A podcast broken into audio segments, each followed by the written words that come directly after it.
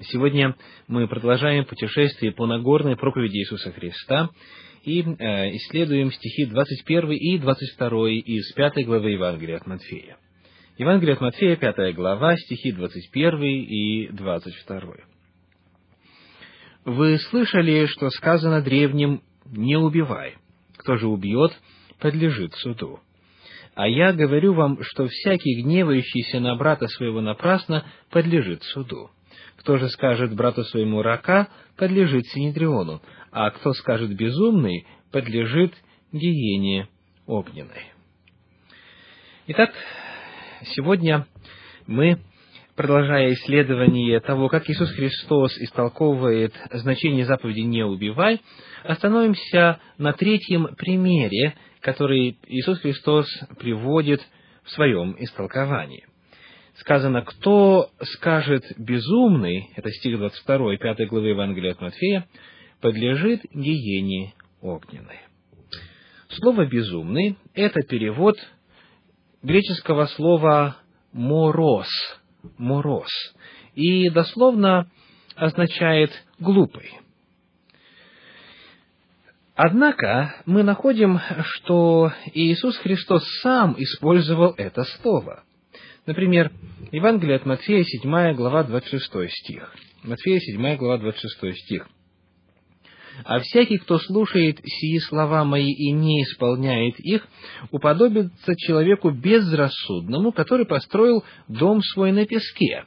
И пошел дождь, и разлились реки, и подули ветры, и налегли на дом тот, и он упал, и было падение его великое».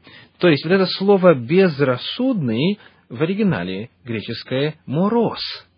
Еще посмотрим некоторые примеры того, как сам Иисус Христос использует это слово. Евангелие от Матфея, 23 глава, 17 стих, Матфея 23, 17. «Безумные и слепые, что больше, золото или храм, освящающий золото?» Слово «безумные» является переводом греческого слова «мороз», и оно звучит из уст Иисуса Христа. Еще один пример, Матфея, 25 глава, 2 стих. «Тогда подобно будет Царство Небесное десяти девам, которые, взявши светильники свои, вышли навстречу жениху. И из них, говорит второй стих, пять было мудрых и пять неразумных». «Неразумных» тоже является переводом древнегреческого слова «мороз». Итак, сам Иисус Христос использовал это слово – почему тогда он говорит о том, что кто использует его, он ожидает оказаться в гиене огненной, он подлежит гиене огненной. Вот как на этот вопрос отвечает исследователь Нового Завета по имени Джон Стот в своей книге «Нагорная проповедь». На странице 93 он поясняет следующее. Итак, нам нужно помнить, говорит он, что это слово приобрело как религиозное, так и моральное звучание, так как в Ветхом Завете оно применялось к тем, кто отрицал существование Бога и в результате впал в гнусное беззаконие. Давайте посмотрим на два примера, которые приводятся из Ветхого Завета. Книга Псалтирь, 13 глава, стихи с первого по четвертый. Книга Псалтирь, 13 глава, стихи с первого по четвертый. «Сказал безумец в сердце своем, нет Бога. Они развратились, совершили гнусные дела, нет делающего добро. Господь с небес презрел на сынов человеческих, чтобы видеть, есть ли разумевающий, ищущий Бога все уклонились, сделались равно непотребными, нет делающего добро, нет ни одного. Неужели не вразумляется, не вразумятся все делающие беззаконие, съедающие народ мой, как едят хлеб, и не призывающие Господа? Второй пример, где используется это слово, это книга Псалтирь, 52 глава. Книга Псалтирь, 52 глава, стихи с 1 по 4 сказал безумец в сердце своем, нет Бога, и здесь перечисляется практически то же самое, что мы уже прочли в 13 главе. Таким образом, мы узнаем, что это слово использовалось не для обозначения э, умственных способностей человека или его несообразительности, оно использовалось для обозначения таких понятий, как отступник от Бога, мятежник, отверженный. И человек, который нарушает закон, впадает в гнусное преступление, как мы прочитали в 13 главе книги Псалтирь, не ищет Бога, все совратились, все до одного негодны, нет делающего добро. То есть это человек, а, который достиг крайней точки отступничества. Как альтернатива, продолжает дальше Джон Стот, по предположению некоторых ученых, слово «мороз» может быть транслитерацией, то есть озвучиванием еврейского слова, обозначающего мятежника, отступника или отверженного. Посмотрим пример из книги Псалтирь 77 главы. Псалтирь 77 глава, стих 8. Псалом 77, 8 говорит следующее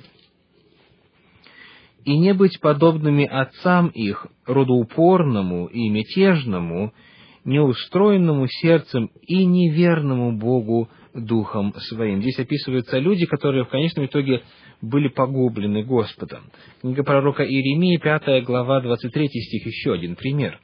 Иеремии, 5 глава, стих 23, говорит следующее – а у народа сего сердце буйное и мятежное, они отступили и пошли. Итак, в этом случае, по высказыванию богослова Такера, человек, говорящий брату своему, что тот достоин ада, сам находится в подобной опасности. Речь здесь идет о том, что никто не имеет права из людей – высказывать суждения касательно конечной участи человека, касательно того, что человек попадет в ад, или касательно того, что он погиб, что он безнадежен, что а, нет у него шансов на спасение, что нет пути назад и так далее. А, согласно словам Иисуса Христа, кто скажет безумный не в смысле описания интеллектуальных способностей, потому что фактом является то, что есть таковые. И сам Христос а, использовал слово «мороз» вот в этом смысле, в смысле описания неразумности, несообразительности. А вот кто будет использовать это слово в религиозном, в духовном смысле, описывающем духовное состояние человека и а, предположительное состояние его а, гибели, вот тот подлежит гиене огненной потому что никто из людей не вправе определять судьбу человека и выражать свое мнение о вечной участи кого-либо. Очень интересно отметить в связи с этим, что в Талмуде также отражено понимание серьезности этого греха. В разделе Кедушин, э, параграф 28а, говорится о том, что человек, виновный в э, клевете на своего ближнего, при использовании эпитета «раб» должен был на тридцать дней быть изгнан из синагоги. В течение тридцати дней не имел права посещать синагогу. Тот, кто называл кого-то словом «сын блуда», ему грозило сорок ударов плетью. Тот, кто называл кого-то злой, то есть вот в смысле того, что природа человека зла и э, является злой в окончательном смысле этого слова, его грозило, ему грозило лишение средств к существованию, то есть изгнание из того общества. Очень важно отметить, что часть закона учителей верно понимала серьезность этого вопроса. Напомню, что Иисус Христос продолжает рассказ о значении заповеди «не убивай». Если человек говорит о том, что кто-то погиб, кто-то лишен вечной жизни, он как раз таки фактически и совершает убийство. И поэтому это настолько серьезное состояние. Кто скажет безумный, подлежит гиене огненной, говорит Иисус Христос.